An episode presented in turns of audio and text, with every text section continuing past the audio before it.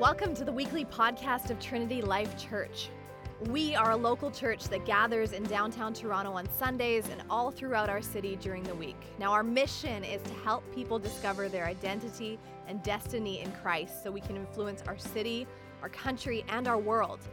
If you're looking for a place to call home, we'd love to have you. Our services are Sunday from 10:30 to noon at Jarvis Collegiate. Enjoy this week's podcast.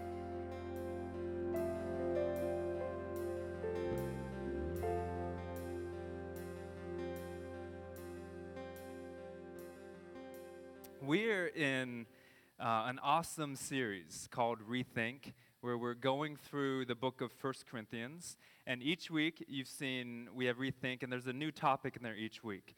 So every week we, we well, we've gone through identity, we've gone through destiny, influence, uh, calling, one other thing that I can't remember right now. And today uh, we're, we're going on through evangelism. And now, when I just said evangelism, some of you fi- like visibly, physically cringed. You're like, ugh, we're talking about evangelism today. Um, and if you've been around the church for a while, if, if, um, if you uh, even grew up in church, evangelism can give that reaction. If you've if this is your first time in church, if you've grown up outside the church, uh, you probably have some concept of evangelism as well, and you're probably like, oh, yeah, I don't really like how, how the church does that. So, today, hopefully, we're going to do a little rethinking through evangelism, and hopefully, that cringing feeling you may have felt isn't there anymore by the time we're done today. I mean, just think about it. Think about a couple things. Uh, think about your f- think about your favorite things. Restaurant, TV shows, movie, films, um, music, uh, your, your spouse, your kids, your relationships. You have no issue whatsoever talking about those things and sharing them with other people. You have no issue evangelizing those things. So if you ate a, at an awesome restaurant, the best Thai restaurant in the city is a, is a restaurant called Pai. It's not Suko. Okay, I see you shaking your head already. It's not. I'm half Thai. I know. Oh, that's true. It is only half. The white side of me likes it as well. but it's the only Thai restaurant my mom has been to more than once in the city, and she's full Thai. So, Pai, and I'll tell everybody about Pai. I'm like, it's amazing. Go to Pai. Um, or you see you see um, a movie, and you're like, man, this is an awesome movie. You need to go see it. Uh, a book so a lot of you guys are readers. Uh, I don't know if you've read that. How many of you guys have read The Alchemist? Yeah, that book changed my life. but we don't talk about the Bible like that, do we? But that's such a powerful book, and I'll tell everybody about it. But how often do we do that about our faith?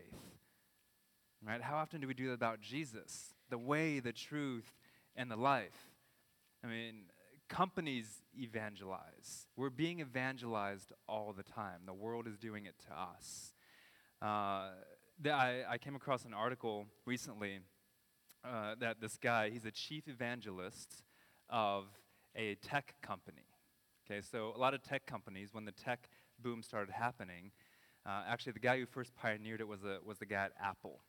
His, his name is Guy Kawasaki. And he was, people trace back to him as being the first chief evangelist at a company. They, most people think that he coined the term and that um, he created this position at, at these tech firms. So this article says a few things about, about evangelism. He, and he says, Your company needs a chief evangelist because of these five reasons. And it just struck me as so amazing. So, first one is create a transparent story. That sound familiar if, if, if you're a Christian? Um, we're, especially if you've been at Trinity Life Church, we're all about transparent, genuine community one of the first chief evangelists was a guy named uh, Robert Scoble for Microsoft. And he was very transparent about the shortcomings of the tech industry and of Microsoft. And that's what started winning people towards, towards that's why Microsoft started booming, um, because of this transparency that he created in the industry. So create a transparent story. Number two is create a real, inspiring story. Now, this is the tech industry gets that if something is going to transform the way you do things, then they're going to want to share it with other people. And this is evangelism. These guys are, they're in the secular world, they're in the business world, and they're saying if we're going to evangelize our company to other people, if we're going to convince you that you need to be a Microsoft person or an Apple person, whatever it is, that uh, we have to create a real, inspiring story. Okay, number three, adapt constantly. Anyone heard the term contextualization before? This is a fancy term that's, that's used in the church for, for uh, shaping the gospel to, to certain groups. So when a missionary, for instance, goes overseas, goes internationally, they contextualize the gospel to that culture. Paul says this. He's like, To the Jew I became a Jew, to the Greek I became a Greek, to the slave I became a slave, to the free I became free. He's contextualizing. Tech companies recognize this. Uh, McDonald's recognizes this. If you've been to McDonald's in any other country, you see that they have different things on the menu. In India, they don't serve beef. They don't have, they don't have uh, hamburgers there.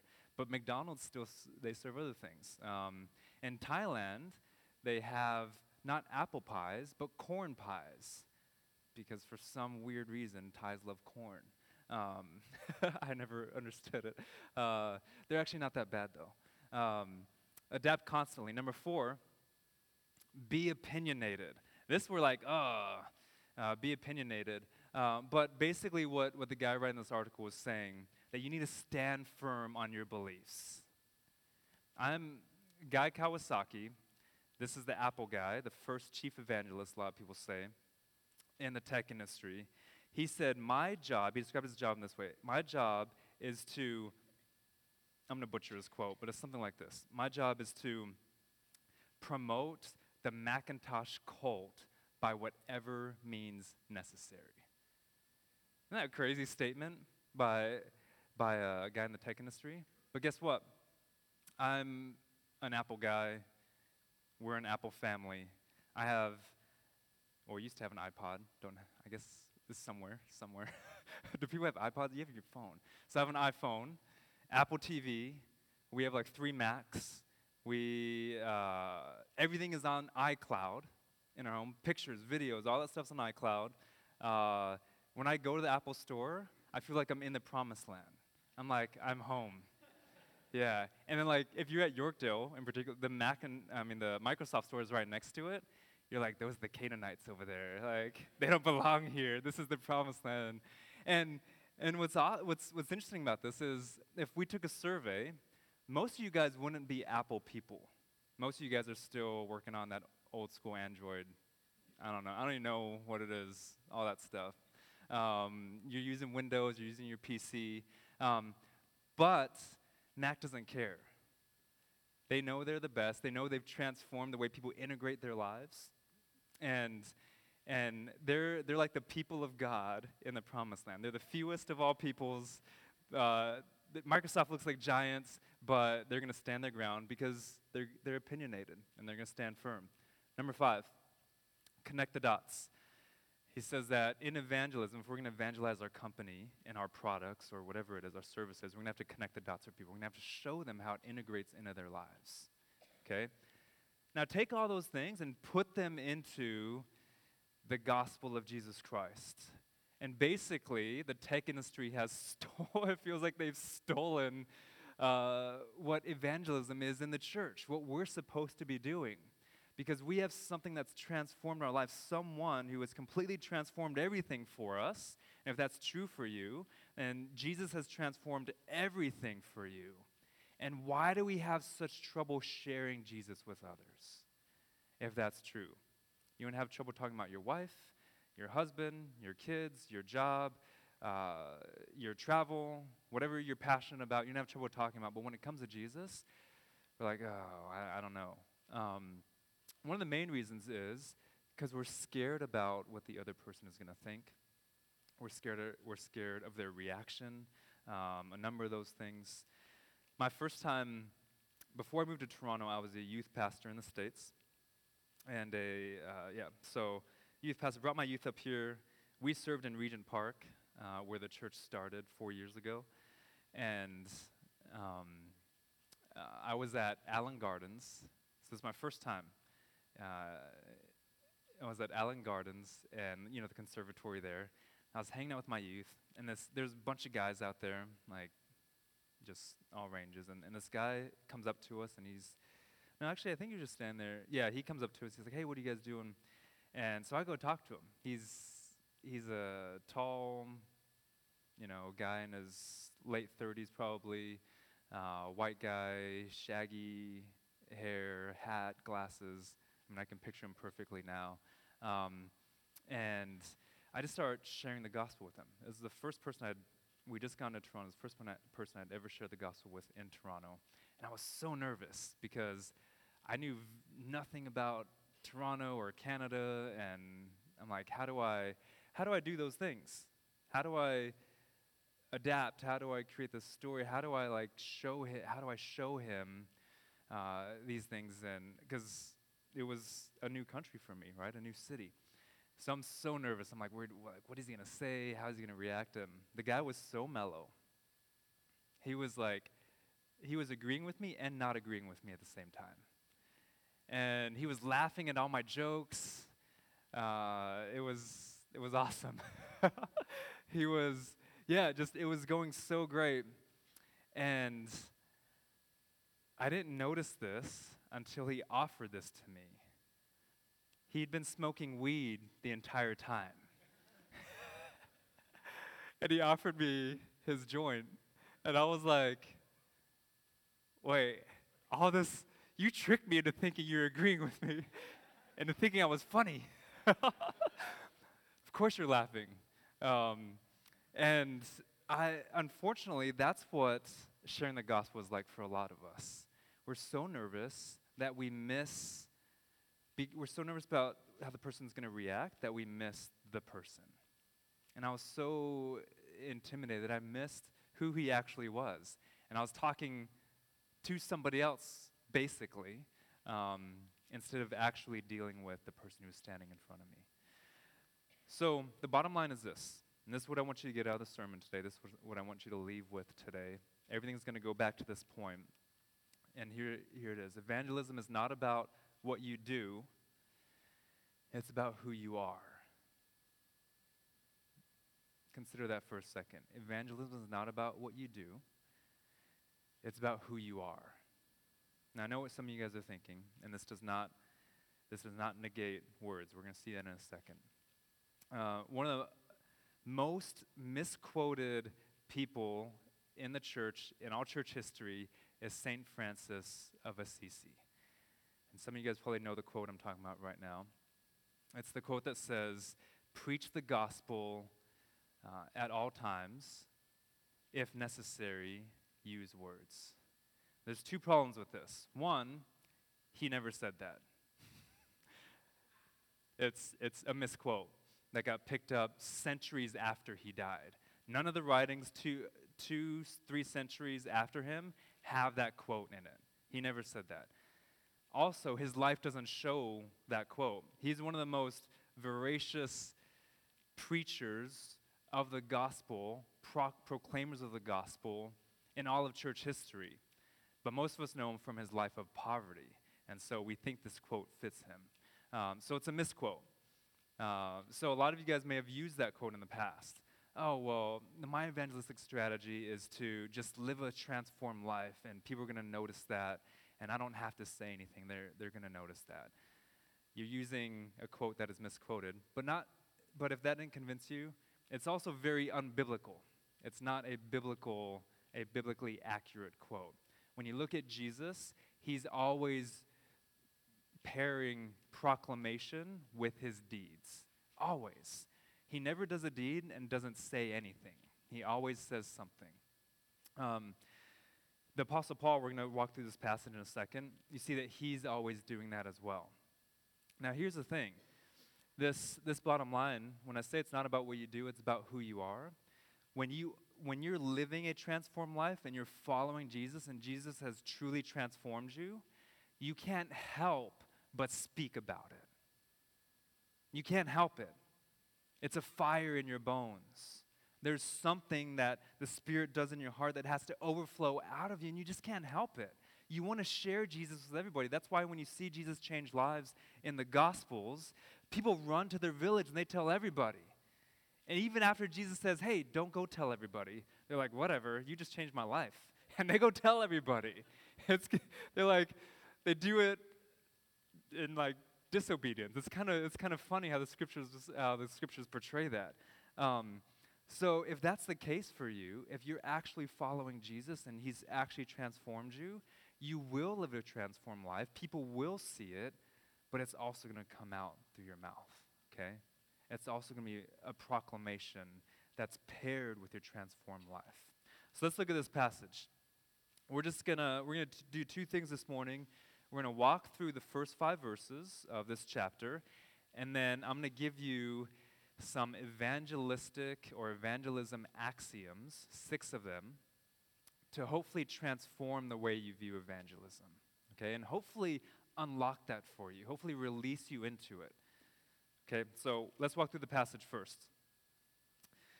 So, beginning in verse 1, it says, Paul, Paul reading, And I, when I came to you, brothers and sisters. So, he's, he's he has come to them, right? He planted the church in Corinth in Acts chapter 18. Paul has not set foot in Corinth yet. He comes into Corinth and he goes to the synagogue first, shares the gospel, and then he goes to the Gentiles, those who are non Jews, and he begins sharing the gospel. Um, and then we see a church arise out of that, and, and people accept the, the message of truth, the message of God, the message of Jesus Christ, and they become believers, and the first church is established in Corinth. So, this letter that we're reading is this letter to the first church in Corinth. So, he says, When I came to you back then, uh, brothers and sisters, I did not come proclaiming to you, and, and proclaiming is, is key, right? This is a word action, okay? This is him speaking, it's, it's verbal, right?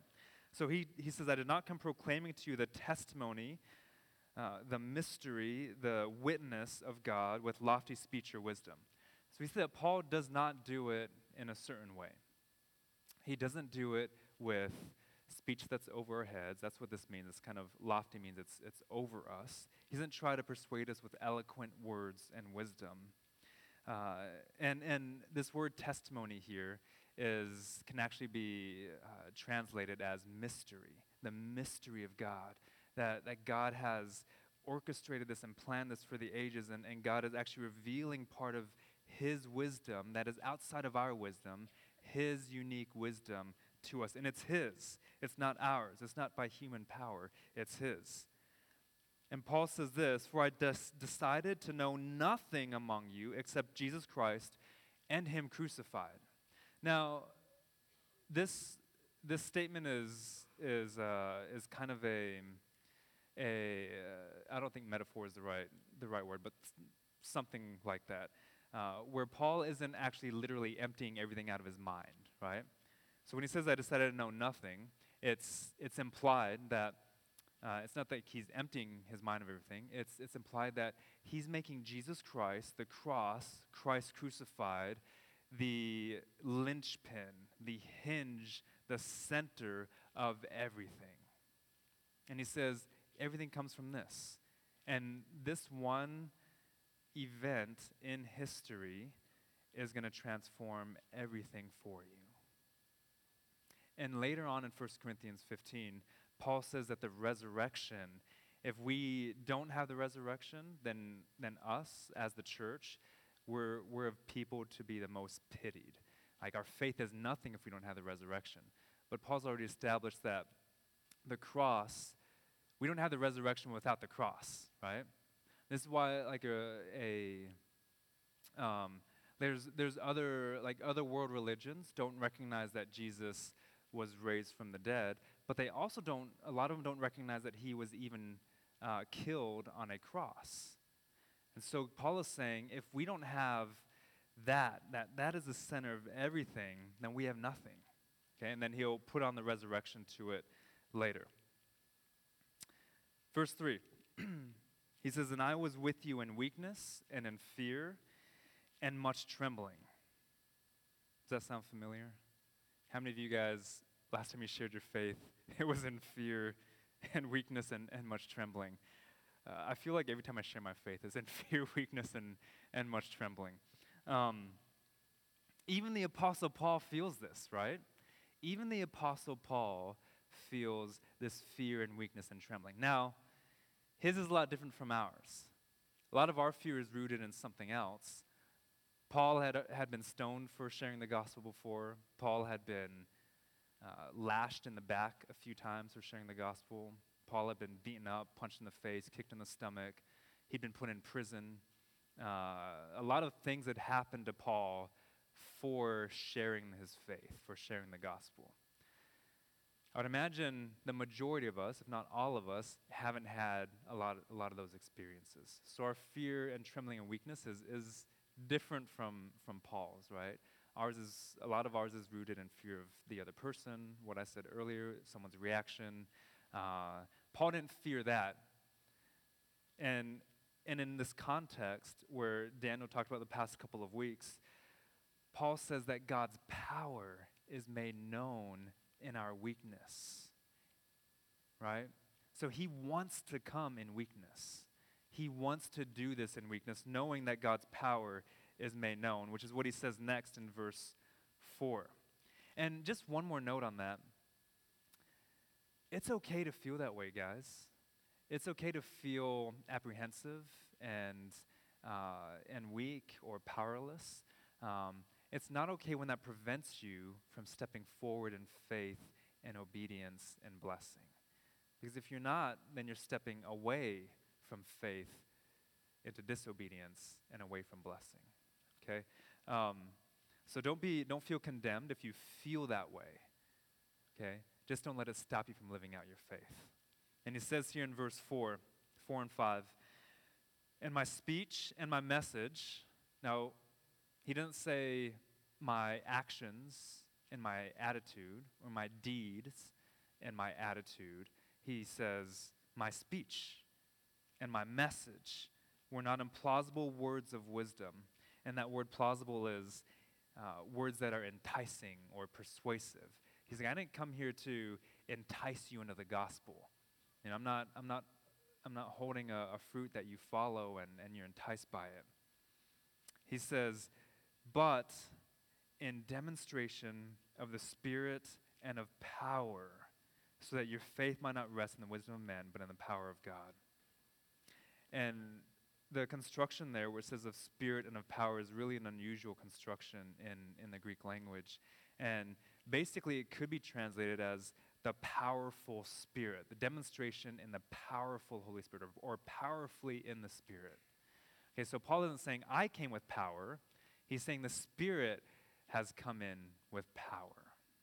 Okay, and there's, there's a difference there. He's like, it's not man's power, it's only through the demonstration of the Spirit's power through my speech and, and my message. The demonstration of the Spirit is the proof of this. He says it's the experience of this. And I don't know what it was like for you when you heard the gospel for the first time. You might have totally rejected it, and you might be in here right now hearing, hearing it for the first time, and you're like, this makes no sense at all. Um, but there's something unique in, and this is the paradigm in the scriptures. You hear the word, you trust and obey the word, you identify with the word, and this is usually through baptism, through you, when you identify with Christ, you identify with the word in baptism, and then you experience the Spirit. This is the paradigm throughout Acts. This is the paradigm that we see in the New Testament. And in the church today, we have we have we're good at those those other things. We're good at saying, hear the word, trust the word, obey the word. We say that all the time. We're good at saying, uh, identify with the word, baptism. Uh, we're not so good at, at, at knowing what it means to experience the Spirit. But that is an experience all through Acts. Just, just read, read through Acts. Uh, there's this one instance where, where uh, the missionaries come up to a, a, group and they say, Have you received the Holy Spirit yet? Like, no, we were, we were baptized, but we were baptized into the baptism of John, referring to John the Baptist. And they're like, Oh, no, you need the Spirit. and, and all of a sudden they're, they're, they identify with the word that's preached, the gospel message, and they experience the Spirit for the first time the power and the demonstration of the Spirit of God. Has that happened to you? Have you experienced the power of God in your life, the demonstration of the Spirit? I hope, I hope if you're a follower of Jesus, you have. Um, uh, if you should have, if you consider yourself a follower of Jesus, it's not magic. You, the Spirit dwells in us. Okay, but we see this paradigm through the scriptures, and this is why uh, Curtis and I were at an Alpha gathering this past week, and we do Alpha at the church. And this is a group for seekers and sometimes new believers who come in and have just big questions about the faith, and and they try to um, they just need a safe place to to ask these questions and to pursue pursue these questions. And Alpha creates that for them. And I realized at this meeting that we were at that Alpha has been kind of like a program for us. It's been like something we do on the side. It hasn't been something we're all invested in as a church. It hasn't been our church's way of doing evangelism, our evangelistic strategy. And what Alpha provides for us is this evangelistic outlet for us to uh, have Alpha in the rhythm of our church and to invite people into seeking, into asking, into reasoning with God. And Alpha is set up like this paradigm in the scriptures. It's set up on, on hearing the word, on, on trusting and obeying, on I- identifying. And then, and then the very last weekend in Alpha is called a Holy Spirit weekend, where where they're trying to, to, to lead you to experience the demonstration and the power of the Spirit.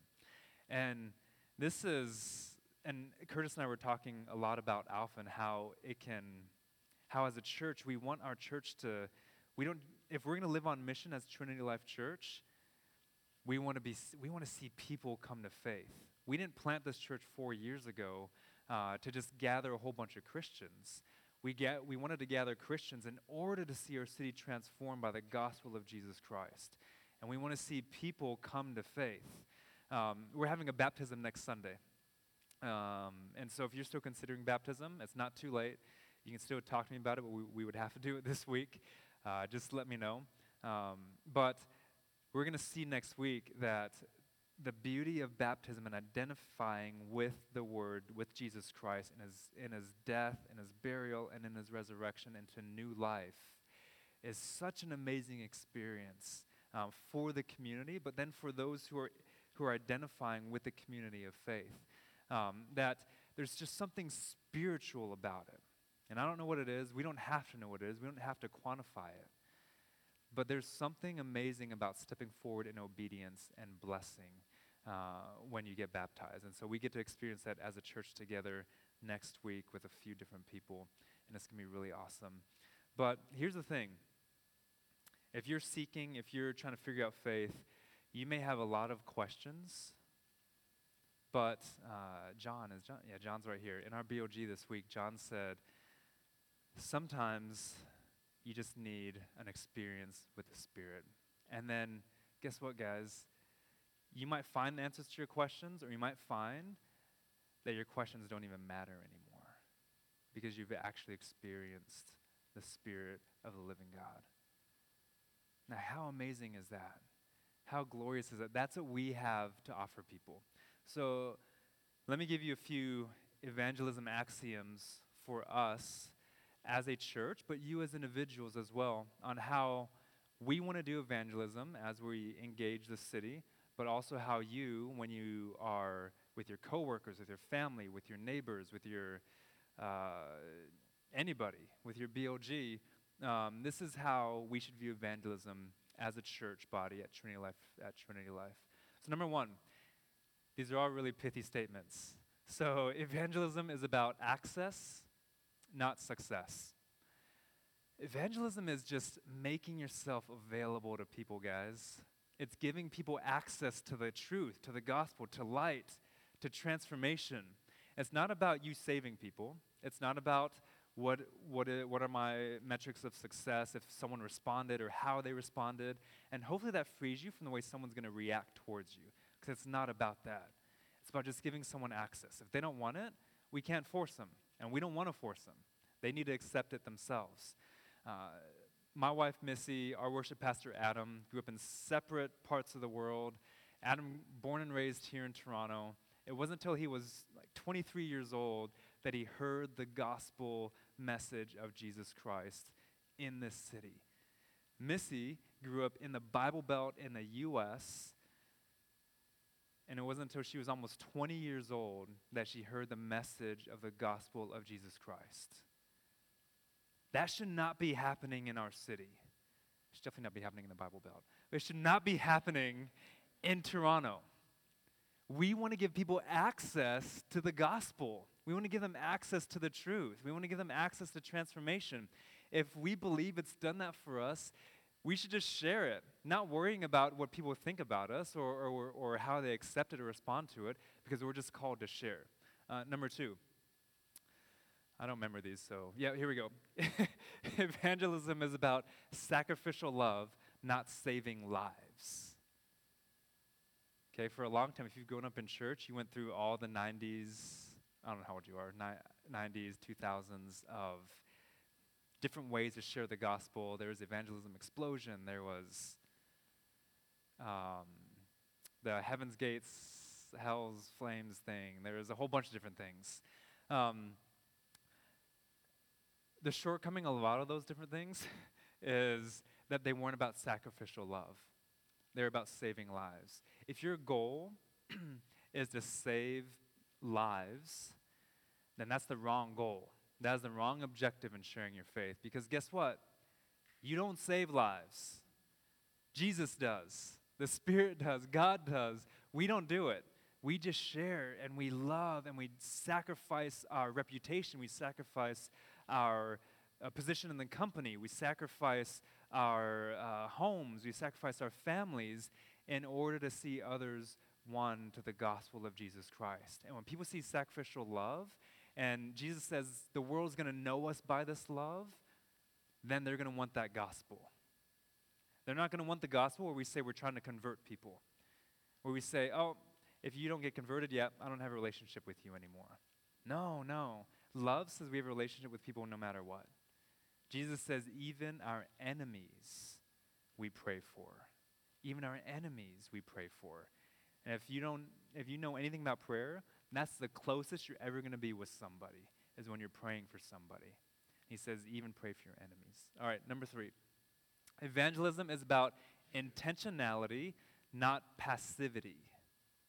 It's about intentionality. You have to be looking for opportunities. Eyes open, ears open, heart open, hands open. You actually have to be looking for them. Very rarely do evangelistic opportunities just fall in your lap if you're not geared towards them, okay? Because when they do, the moment passes by and you're like, oh, I should have said something. And it's gone. And then you feel guilty. That's not of God. But you feel guilty because you didn't say anything. Okay? But start out by being intentional and not passive about it. And you'll see opportunities everywhere. It's so easy to turn a conversation to, uh, to the faith. I have a, a rabbi friend. He was rabbi of one of the largest synagogues, temples in the city, Beth Tzedec. He lives on my street. He is just a few houses down, maybe four houses up, four, five, something like that, five doors down. And uh, and we became friends because we didn't like uh, our BOG put on this thing in our neighborhood, and, and we did we I met him through that. Um, but he's not he, he's never going to come to my door and ask me about Jesus. He might, maybe, but he's 75 years old or something. He's been a Jewish rabbi for 40 years, something like that. Um, he's not going to, unless the Spirit's working on his heart, he's, I don't picture him knocking on my door. Uh, so guess what I do? I make time in my schedule to go see him. I mean, he's five doors down. So I walk to his house, I knock on the door, and, we'll just talk about the Old Testament, what he calls the Bible. I would never call it the Old Testament to him. We'll talk about the Hebrew scriptures. And, and we just chat about it. And uh, ah, my heart just breaks for him because I feel like he's so close because he's Jewish, but he's so far away because he just can't see Jesus Christ fulfilling everything in the Old Testament.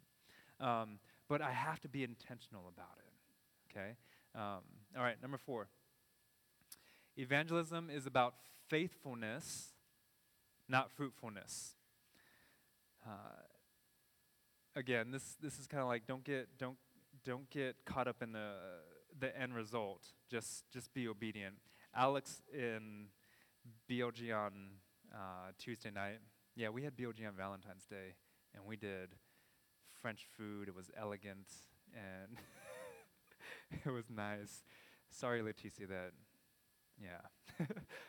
but uh, it was, uh, Alex shared this story. He said there's this missionary, and after you shared, I, I verified it because uh, I was like, oh, I've heard that story before. Um, he said there's this there's this missionary uh, back in the early 1900s, and the missionary's from Ontario. This guy's from Ontario, yeah. So a missionary from Ontario goes to Africa, and he just go, he's a medical missionary, doctor. He's like, I need to do something with my domain and my faith. So he goes down this river in Africa, and he just hits all these villages along the river and he's sharing the gospel. He's, he's um, uh, you know, offering his, his medical services as well, and he's just sharing, sharing his faith. And rejection, rejection, rejection, rejection. And he's there for, I can't remember how many years, but he's there for years. And all this rejection, he, he comes back to North America. I think he went back to the, he went to the States actually after that. Um, and he dies not knowing anything. Like, he dies maybe even thinking he's a failure and what he did had no kingdom influence. 84 years later, um, these people are flying over and, and they land in that area. And this is what's considered an unreached people group, all these people. And they're going down the river and they see church after church after church plan, after multiplying church, after reproducing church, healthy, healthy churches just all along the river.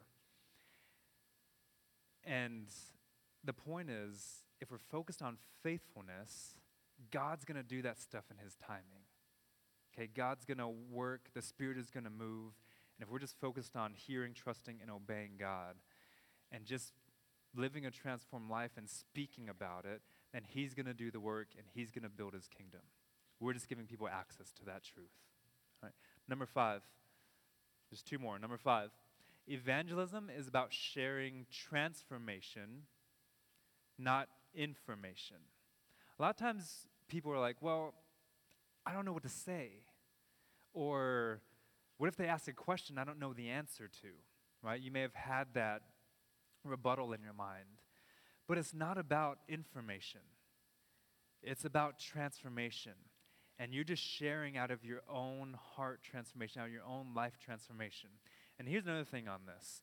There's some of you who've, like, take Adam and Missy, who I mentioned earlier. They didn't grow up in church. Uh, they, they became believers later in life. Some of you guys, as adults, have become believers. I see, I see Mindy over there. Um, yeah, I'm talking about you. Uh, you know, uh, Stephen over here, you guys came, became believers uh, when you're older. And there's some of you guys who grew up in church, you became believers when you were young. My, my daughters will have that opportunity um, because, because they've been in this church since like they were born, basically. um, this is what I hate about the dichotomy we make. So a lot of times those who have grown up in church feel like their, their testimony and you may feel this way that your testimony is not as powerful as someone who became a believer later in life. Because he was, like, I, have a friend, he was a cocaine addict, and God just, like, totally transformed his life and um, just total, complete 180. And you're like, man, when that guy shares his story, like, it's so powerful. But guess what?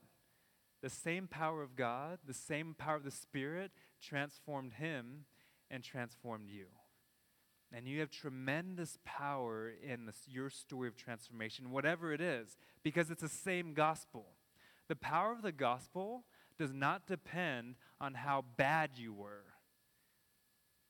it depends on how good God is.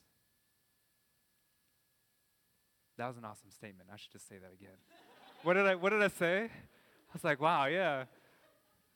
The power of the gospel does not depend on how bad you were. It depends on how good God is. Yeah, there we go. There we go. That's awesome, right? So be released by your story of transformation because it is unique to you, but it's with the power of God that we all share if you're a follower of Jesus Christ. Okay, number six.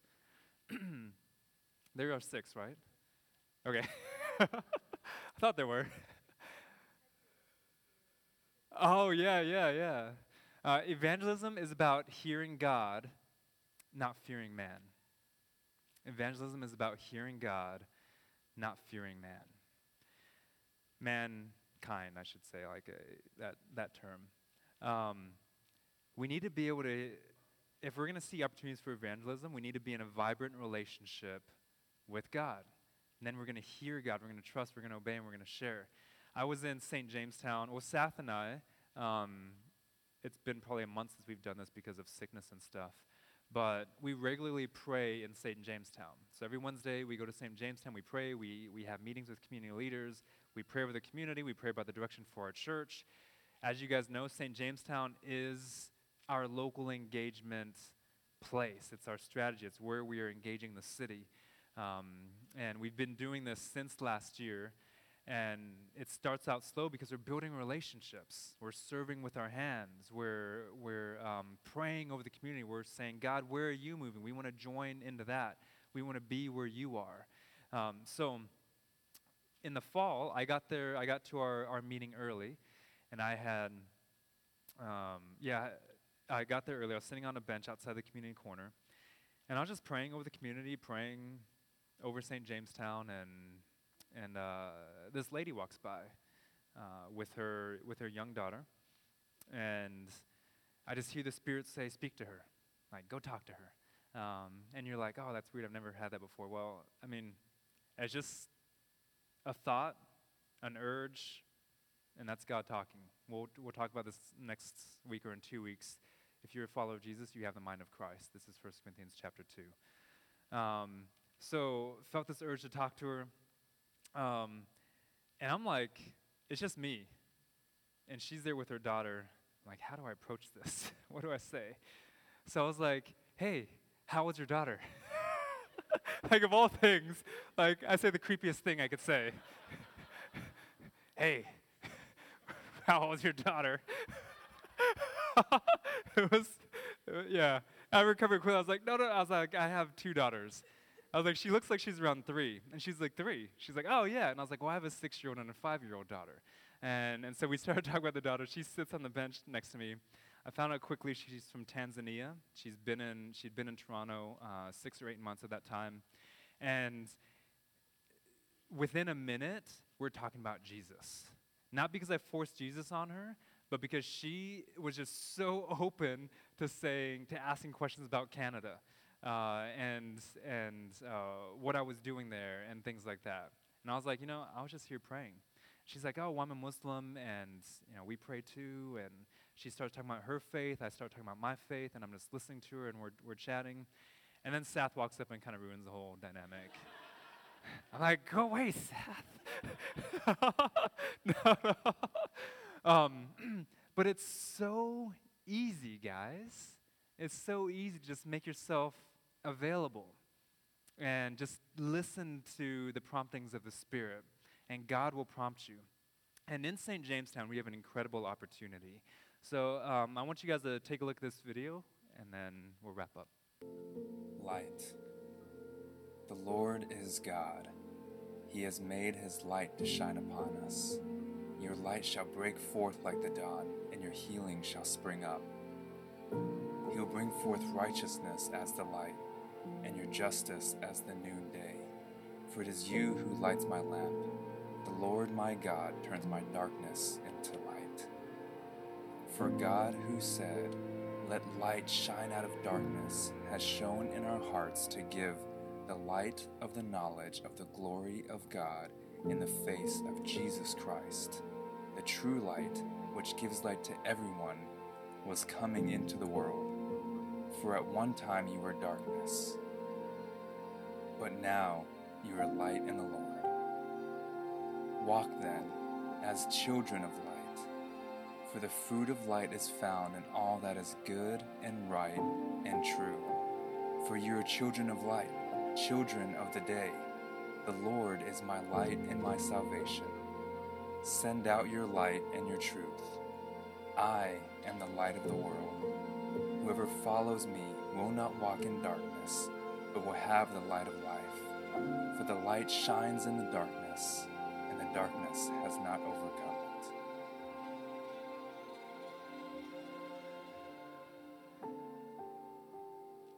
That's just to give you a, a picture of St. Jamestown and what God has called us to in our city as a church. That this is a community that is right here that we get to share the light and the love of Jesus Christ in. In church, it's it's really it's just it's time to wake up. Romans 13 says that the night is far gone, the day is at hand, and we should wake up to this reality that salvation is nearer to us today than when we first believed. And Paul goes on and he says, Therefore, put on the armor of light, put on the Lord Jesus Christ, that you may no longer be distracted by the things of this world, by your sin, by what people are going to think, by uh, whatever you want to put in that blank but you might be focused on Jesus Christ because he has transformed you. And you have that power to give to other people. Whatever Jesus has given you was not for you to hold on to, it was for you to give to others. And what God does to you, he wants to do through you. Remember that, church, that we are children of light, that we're children of the day, and we're created to walk as justice walks in the noonday. And we get to do that together. And you get to do that wherever you are in the city. And we get to point people to the one who transformed us. And so I just want to encourage you this morning to f- make a decision to follow Jesus. And you may say, Why well, am a follower of Jesus? But I want you to make a decision to actually follow Jesus as a child of light this morning. And if you're not that this morning, if you're, if you're trying to figure this whole thing out, everything that I said to you this morning is what Jesus is offering you this morning. So I ask that you would respond accordingly to that. God is calling you, and He wants you as His son or daughter in the kingdom so now you can be a child of light. Let's pray.